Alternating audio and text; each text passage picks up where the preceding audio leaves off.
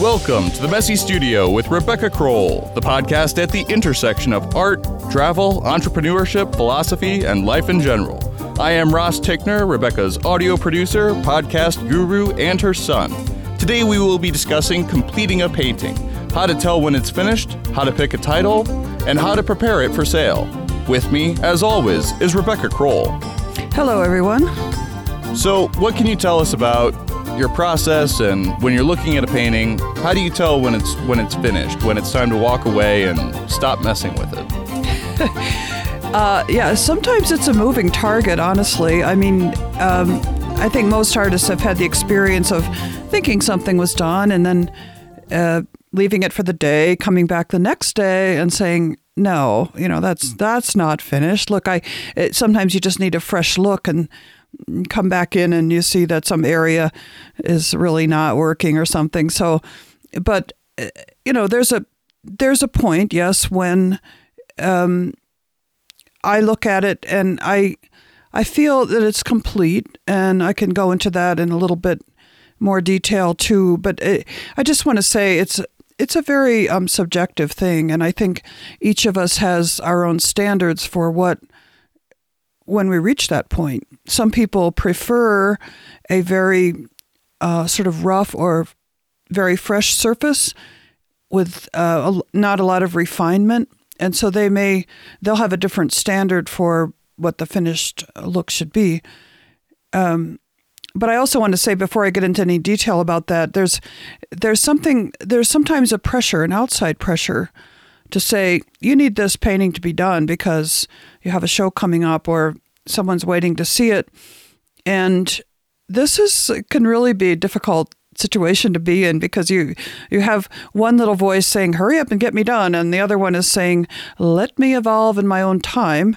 And so eh, sometimes it's it's a it's a difficult it's a difficult balance to to deal with a situation like that. And the best situation, of course, is to let it evolve and not push it.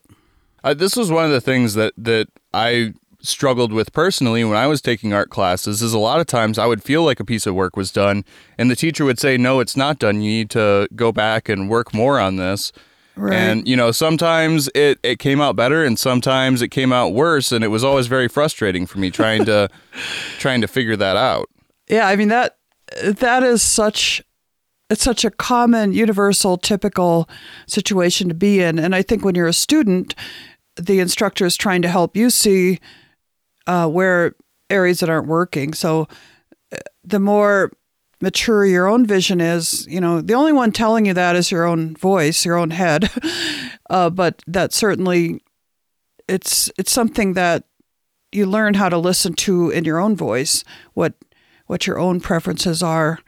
So sometimes with an instructor, their idea of what is a finished painting can be pretty different than your own. And it's a it's it's part of the whole development of your own personal voice to know when that point is. I, I sometimes tell students in my workshops that they may they may arrive at a finished painting sooner when they're on their own than they would in a workshop because as they develop their own idea of what that might look like, it could be something that is not as uh, as much paint on it as I tend to teach. So it's all part of you know you're kind of maturing as an artist and deciding what it is you want, and you know that's a it's a long road really. so you try different things. Um, so um, there's this there's this cycle that happens though. I think for everyone is this idea of it's it's almost done, and so or it's you know, I'm, I'm almost there. And then the next day, uh, no, I'm not there at all. And then maybe it's a few more days until you feel that it's done. So specific things, you know, that that I would look for in asking myself if, if it was done. It's it's a form of self critique, right? I mean, which which needs to be an ongoing process, but there's something at the end where you really have to to sit and contemplate what you've got and um, so self critique uh, is not. It's it's meant to be quite a, a, a positive, but objective assessment of what you're doing. So it's not a, a beating up on yourself in any way. It's just what do I need? What's working? and what isn't working. So for my own work, I look for a certain complexity of the surface and the color. Like that's why I build up a lot of layers because I like I like that interaction on a very um, up close level. There's a there's a subtlety up close to the work, and there's also a strength from a distance. Uh, so I I try to look at the work both, you know, my face a few inches from it, and also from across the room. And I'm looking for a strong composition, something that has some sort of impact from from a distance. And uh, one of the downfalls of a lot of work is that it doesn't have a strong enough value contrast or value distribution in terms of dark and light. And that's something I often find myself tweaking at the end because I will become so used to looking at a painting that I don't really perceive that there isn't enough light and dark. It's all kind of middle value. And so, one of the things that kind of a last step for me is maybe I'll take uh, some white paint and go over a light area and brighten it up or increase the depth of a dark area. And um, the other thing, there's another thing that when when I'm finishing a painting, I, I do like a lot of refinement in my work. I like to kind of tweak things and play with things. And oh, if I put just a little mark here, will it? There's a point where everything you do is kind of making it better, actually. So, so I'm kind of uh, playing with those last few touches. And sometimes uh, you hear the advice that you you shouldn't do this. Like you should just step away and let let it be. And I think when you're when you have a pretty clear idea of what you want in the work, that sort of refinement is okay. But what and it's good. I mean, I, I enjoy that part. But what I have to be careful of is that I don't let the painting lose its energy. Like there is an energy to roughness and rawness, and I don't want to finesse it to the point that uh, it loses that. So that's another thing I'll look at at the end. Have I have I gone over the edge there? Do I need to go back in and just rough some things up a little bit? And and in the end, there's just sort of a presence to the work. It doesn't. Um, I can look at it as a whole. I'm not distracted by bits and pieces of it, and that's a good sign for me that it's done. It has, it just has a um, a whole aspect. I, I don't know how else to explain it. It's sort of a presence to it, and so that that's a, a good sign to me. There's nothing that I want to change about it. There's nothing that I want to take out, and I don't see the need to put anything back in. So I've gone through a sort of editing process of taking out what is unnecessary and putting back in certain things that really enhance the final painting. So it's quite a process. That's a lot. yeah, so, something that that you said that was really interesting to me was this idea of uh, it having both kind of complexity at different ranges when you get really close to the painting and far away. Right. Um, that there's, you know, a a sense of completion within the whole painting at various depths and various levels, mm-hmm. uh, almost like a, a, a fractal relationship. You know, ah. where uh, something has external complexity and internal complexity. Oh, yeah, that's that's a good way to put it. I and I think what that comes from up close, at least in my work, is the layering process and also some freshness to the paint. And I I've had a, a gallery owner once tell me that that he recognizes artists when they come into the gallery, uh, as opposed to maybe you know other clients. But artists, he says, come up and put their nose about two inches from the different paintings that they like, because because there's that there's that interest in oh how exactly was this done or uh, what can I see very close. Whereas I think a lot of people just I don't know that aren't quite as involved in the process themselves would probably stand a few feet away and look at it, and that might be it. But um, I I'm always aware of that that viewer that wants to look really closely. Yeah, yeah, that whole trying to inspect the uh, the marks themselves and determine how the marks were made, what tool was used here, and mm-hmm.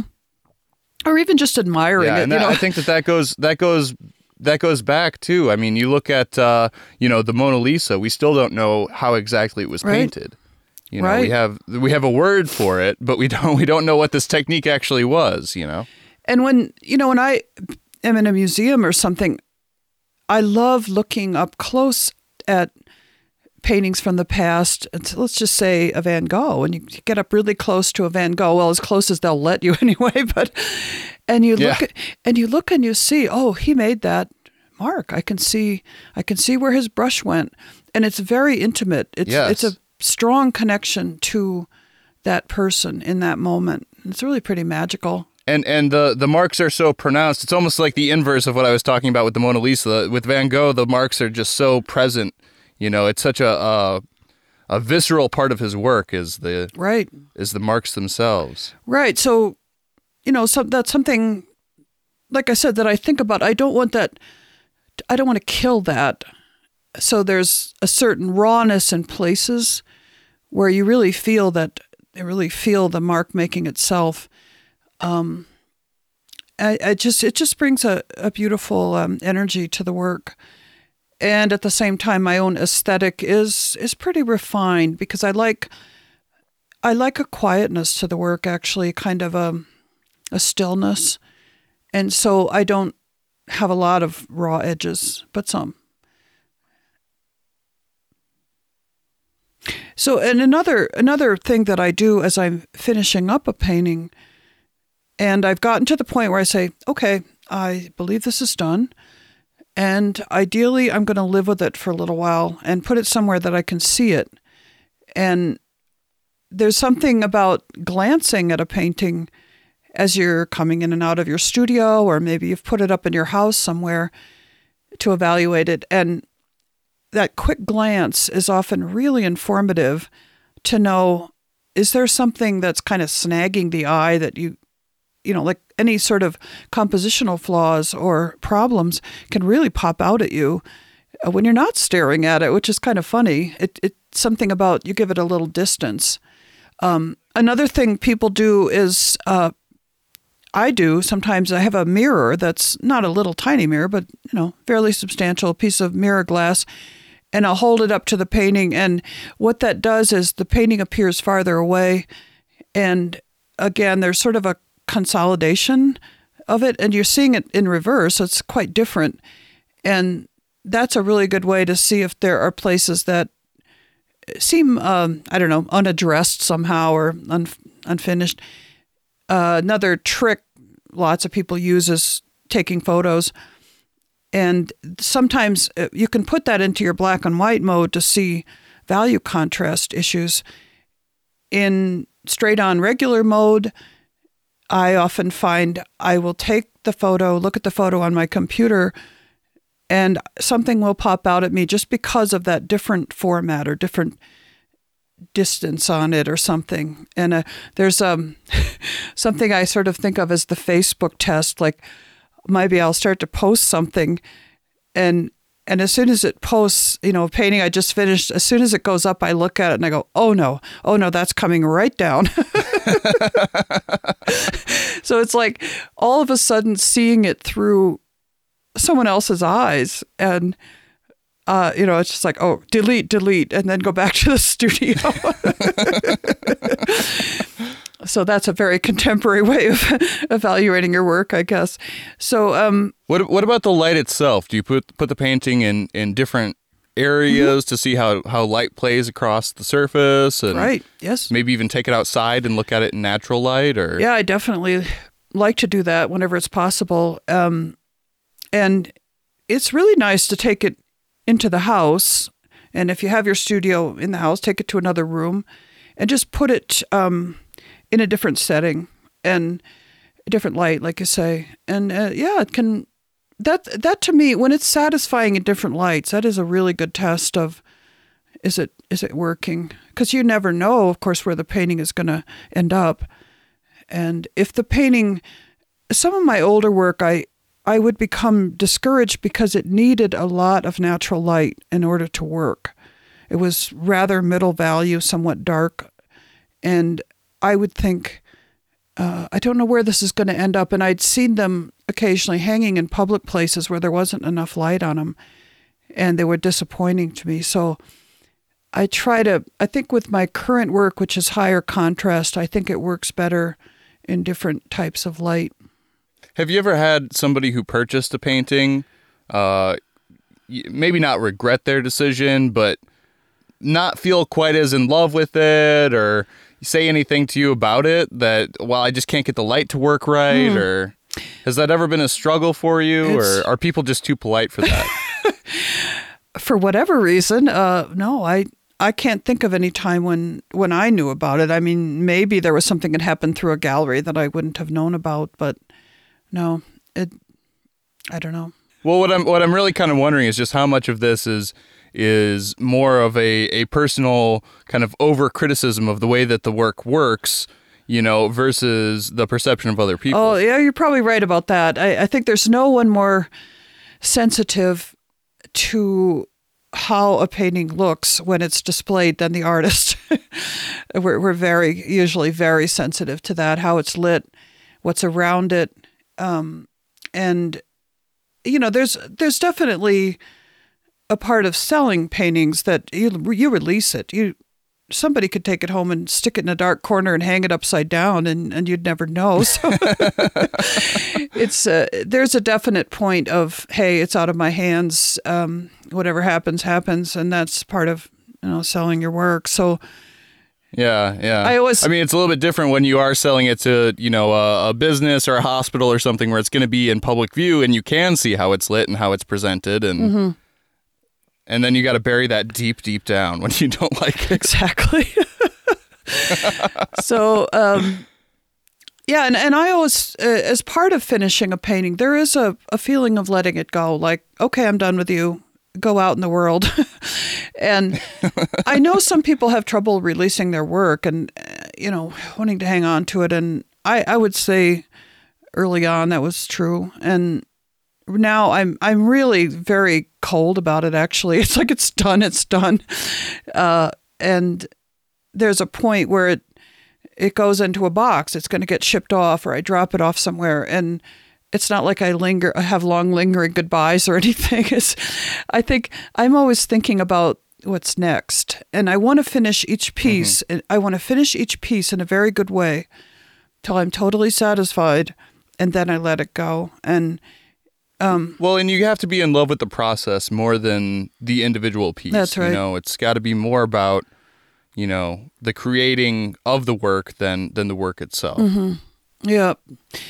And I, I mentioned this I think in an earlier podcast when I have an exhibit I like to I like to look at the work as it's all hanging together and it, it has a, a another level it has sort of a a story to it that is uh, more than any one piece. So I think that I'm aware of that too when I'm when I'm done with something it's only part of the body of work that I'm working on and one other thing that I, I do when I'm finishing up a piece and evaluating it is I look at it alongside or in relation to some of the other uh, current work or finished work in my studio. And what I'm looking for there is is there a relationship, a strong relationship between the work, but also uh, a different a different take on something. I, you know, there there's um, something in the new work that I'm finishing up that I've discovered or learned or I'm trying out. And so I want each work to progress the idea that I'm dealing with, not repeat it. And sometimes when I look at the last few paintings I've done, I have a I have a cringe moment when I think, oh, they're too much alike or something. But sometimes that's o- that's okay because it takes a while to work out an idea. And maybe in that case, I wouldn't exhibit them all together. I would do different things with them or something. So um, I like, you know, when I put together a body of work, I like there to be uh, different different things going on in each one, although also strongly related. Sure. So does that affect how you uh, present the work in the show, or how you title the work, or It does, um, yeah. anything else that goes into the process? Yeah, a lot of times a an exhibit is hung by someone else, so you're not really in charge of how it goes together. But when I do hang my own work, um, in in a situation where I would be in charge of it, I would I would uh, look for relationships, and I would also ask for advice or other pairs of eyes because I think we we can lose sight of what's uh, what really actually works together because we're too close to it as artists. And I can say every single time I've I've uh, arranged an exhibit of my own work, uh, another person, I would always want someone else involved. And it's surprising sometimes somebody will just say, "Oh, actually, you know, this these two paintings look much better together than the ones you had put together." And and then all of a sudden, I'll see a relationship that I didn't see before. So it's very interesting to actually arrange that work when you have an exhibit. But when you deliver it to a gallery, they they pretty much do it, and Sure. and it's it's always it's always good. They're pros. Um, and as far as titling, you know, that's a that's quite a topic, and I think there's, um, yeah, I like to to work in series basically, but sometimes I use a series title, but not usually. I usually have individual titles, but the titles do reflect something about my ideas and my sources and what I'm thinking about. So um, that's that's another part of finishing the work uh, for me, anyway. So how do you decide on a title? It it really does come from my my source ideas, I guess, and and for years I have been titling my work with place names like Ballinglen or you know some city in New Zealand or something, you know, and it wasn't that I had that place in mind as I necessarily that specific place in mind as I began the painting or as I was working on it, but there was something towards the end that brought this particular place that I'd been to strongly to my mind. And that's where the title would come from. Some aspect of some experience in the landscape would lead me to a title. And so they were typically just place names or maybe something like, you know, boglands or something like a, a feature of the landscape. And I think recently that's shifted a little bit because the work uh, has gone into a, a new direction where I don't have that specific stuff coming at me as much. I'm, I'm tr- looking for something more abstract or universal. And so I'm now faced with a, a challenge of coming up with titles that are a little more ambiguous and uh, abstract, really. And so it, it it's a new challenge for me. And, and I do look sometimes to poetry. I love the work of um, Seamus Heaney and John O'Donohue, two Irish poets.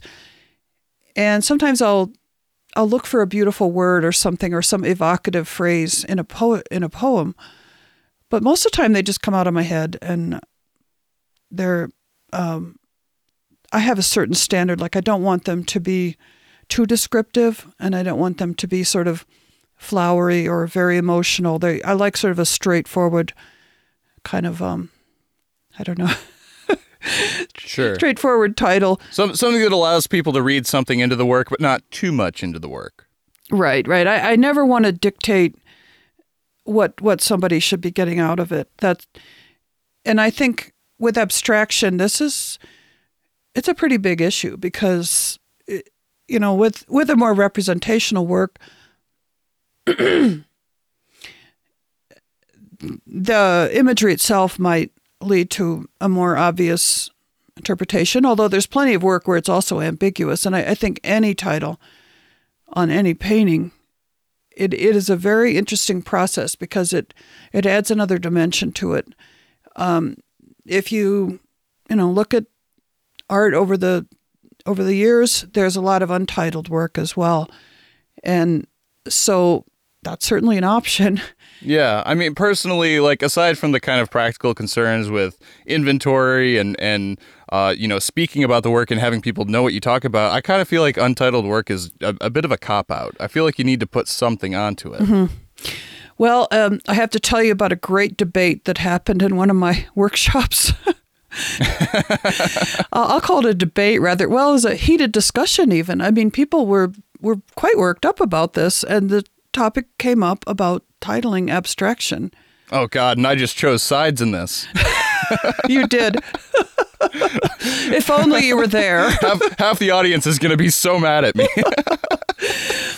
Anyway, um, one of the artists said that she felt very strongly that abstraction should not have a title, and and it's a legitimate view that this abstraction is very very open to interpretation and um, as I said, many many abstract artists of the past have, have not used titles, and or they might have a very very vague title like um, abstraction in red or something. Uh, I remember when I was in college, and one of my art instructors sort of sarcastically said to me something like that because I was trying to think of a title, and he said something like, "Oh, well, you could always call it composition in blue." you know, I thought so. So that type of title, though, could have its use. Like it would be useful for inventory, but it wouldn't suggest anything to anyone other than a very straightforward description of what they're looking at.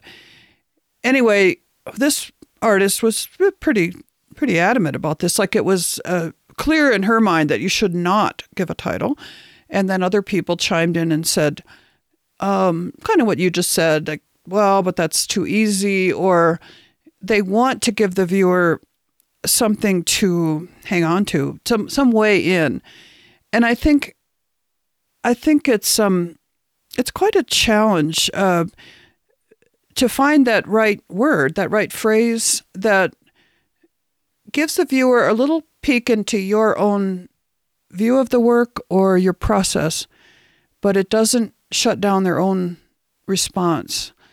And I don't, sure. I have to say, I don't think I'm always that good at it. I struggle with this. And I think a lot of people do. Well, you said something earlier that I found interesting. You said that you were kind of looking more to poetry.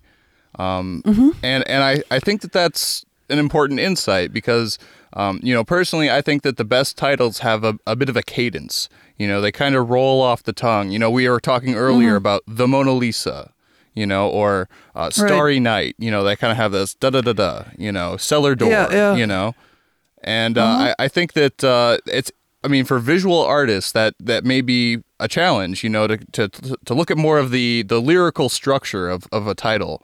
Um, but I think that when you have a title that really flows off the tongue, you know, the messy studio, you know, I, oh yeah, I think it helps. I think it helps to have something that's that's got kind of a bit of a cadence to it. Yeah, ah, oh, you're certainly yeah, going to find that more in poetry than than other sources. Yeah. Well, that's interesting. I mean, I guess I'm often drawn to sort of one word titles that, you know, probably don't have that quality. And and yet when you say that, I think, well, maybe there's another word I could add to some of those titles that would just fill it out a little bit more or, you know, add that slightly lyrical quality to it. And and you're right that the ones I've taken from poetry are they definitely have that more lyrical quality. Sometimes even an entire phrase will strike me and seem suited to the painting in some way. So uh, I know a lot of people use um, music lyrics as well, mm-hmm. and so that's um, I, I think a lot of artists struggle with this honestly to because we're visual artists and you know, even if we write, and I, I like to write, but my writing tends to be more um, straightforward. Sure, practical. Essay type writing. I mean, I write a mm-hmm. blog which has, you know, a lot of thought put into it, but it, the the actual flow of the words may be more straightforward than uh, poetry. So, yeah, it's it's an interesting aspect of finishing up the work. And I think there's often a moment of panic when you think, I've got everything done here except a title. And I also, I also know that there are many artists that work with a title where they have something in mind that guides them through the work. This could be a word or a phrase or an idea put into words. And it's something that really has never worked for me, but I, I know it, it does for many people. So that's another another approach to titles is that you kind of start with that and and let it guide your work. And then you have kind of a mantra that's flowing through it. Exactly. Yeah. If I tried to do that, it would it would keep changing. So. Sure, and it and it seems like to me the the temptation with doing that might be also to to implant the word into the mm-hmm. work somehow. And uh, I know that some artists do this. I it always turns me off when I see writing in a piece of work. Yeah, and that's that's another interesting uh, thing because here I go taking yeah. sides again. I you know, I think it can definitely work, but for me, it usually works better when it's somewhat obscured. Like maybe after you looked at the painting for a bit, you'd see it, and it's not, you know, really that obvious when you see it. But uh, there's a lot of writing that goes on in abstraction for sure. Maybe it's buried under a few layers. And I know mm-hmm. of artists that that write rather personal things into their work and then sort of obscure them so it's it's kind of a, a, buried idea within the painting and perhaps something of that would come out in the title so yeah there's lots of different different approaches to it for sure and i think um i think what titles really do when you use them is they they allow the viewer uh, to engage in a different way i mean and if you don't title it you've not given the viewer that opportunity to at least take a step into the work and get inside your own mind a little bit. And that's that's you know, it's part of the communication, I guess. Um, so it, it's it's a rather complicated thing, honestly. Well, we're getting pretty close to the end, but are there any other kind of finishing touches, things that you do to wrap up a painting and really prepare it to to send it out there in the world? Definitely. Yeah, once once it's gone through this whole uh, self-critique phase and you know, it's done, okay, it's going somewhere. I'm quite particular about making sure there's no little dings or scratches on the edges or things with cold wax medium on wood panels, sometimes you get little chips or something along the edge of the painting because the cold wax, when it dries, can be somewhat brittle. And it's only really a problem on those edges. So I'll take a wax crayon and go around and just make sure there's nothing, you know, somewhere where it's an obvious little flaw on the edge. And so, I, and I, I just, um, people treat cold wax painting surfaces differently. I, I tend to just kind of buff it just lightly with a, a paper towel, a, a lint, lint free paper towel or, or a cotton rag, and leave it at that. Other artists like to put an extra layer of cold wax on top, which um, is not necessary for the preservation of the painting. The, the wax is embedded throughout the painting and it, it does that job. Uh, but you can, you know, depending on your medium or how you approach it, there's probably some varnishing step or cleaning up step at the end and then, of course, you have to photograph it. And this is another big topic. I don't, I kind of have my way of photographing, and I don't, it works for me. I don't really consider myself very strong in the specifics of how to do this. So, and maybe someday it would be interesting uh, for me to interview somebody who knows a lot about photography because it's like a lot of things. You sort of figure out what works for you and you do it, right? But I have um, lights in my studio that are adjusted for um, daylight uh, spectrum, and I just photograph them on the wall in my studio with a good camera, and I take I take a raw file so that holds all the data, and I store that on a hard drive so it's not going to disappear if my computer crashes or something, and then I I also make a JPEG and pretty much I just I just want one one good photograph of every painting.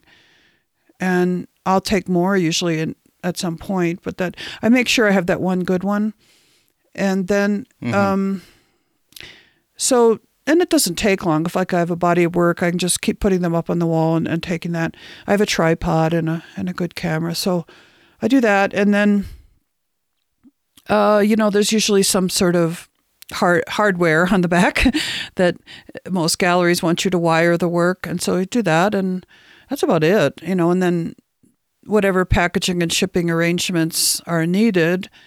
So that's it. And and I, I'll wrap the painting too if it's I put uh, plastic around it if it's going in my car, and if it's being packed for shipping, that's whatever is required. Usually a piece of foam over the top and like that really light thin foam, and then bubble wrap with the bubbles not pressing down on the painting. I think, I think that is a, a a little tip that's quite helpful. I did have a painting once that I put the bubbles face down on the painting, and it was hot out, and uh, the gallery mm. reported some slight indentations in the surface. Once cold wax is really cured, it's very tough. I mean, it's very, it's not a fragile surface, but you have to wait till it's fully dry. And like a lot of artists, Sure. when the work goes to a show, it may not be fully dry. Like, uh, you know, that takes a while. So um, it's dry to the touch, but not fully cured. So um, anyway, that's that's pretty much the steps that I can think of. Oh, and you know, I make up a price list that would go to the gallery and would go in my own records. So, what about uh, framing? Okay, yeah, I with the paintings I do on panel, the only ones that I would frame would be the very smallest ones, and I don't even do that at, on a regular basis. There are some nice frames, uh, kind of um, made for wood panels that you can just sort of float the wood panel in into the frame. And sometimes with a small work, that's that's helpful. It really sets it off. The larger ones never need a frame, and you know, occasionally if if a client or gallery specifically requests it, I will finish the sides of the panel with something like stain or varnish, but typically I just sand the sides and make the make sure they're nice and clean and that's it. So again, many artists do different things to the to the edges of wood panels. And I don't paint on canvas because of the cold wax medium requires a more rigid support. So I always have this boxy object, right? So anyway, I also do works on paper and those those would require framing and you know, I, I I would either take it to a framer or I would buy I would use sizes of paper that could fit into ready-made frames and then just get something from an art supply company that was a nice quality frame and put it in that. And there's there's another option Well- too with with um with works on paper you can adhere them to a wooden panel and that's another thing. It's covered in in the book, the book that Jerry and I wrote The the, the cold wax medium book. Um, we talk about you know how to mount paper onto a wood panel. That's that's a good option because some sometimes having that glass in between the painting and the viewer is not a good thing. It's reflective. Well, uh, I think that that uh, about wraps up this episode of The Messy Studio. Uh, you can find The Messy Studio on Facebook. You can also find public profiles for both Rebecca Crowell and myself, Ross Ticknor. Uh, make sure to check out www.coldwaxbook.com and www.rebeccacrowell.com and sign up for the email list to stay up to date on events, book signings, and openings. Thanks for listening. We'll be back again next week with more art and entertainment and a bit of sound advice. Uh, be sure to uh, subscribe to us on iTunes, Google Play, Stitcher, TuneIn, uh, and uh, leave us a rating and a uh, review. Uh, in the meantime, As always, embrace your creative space. messy or otherwise. Bye now.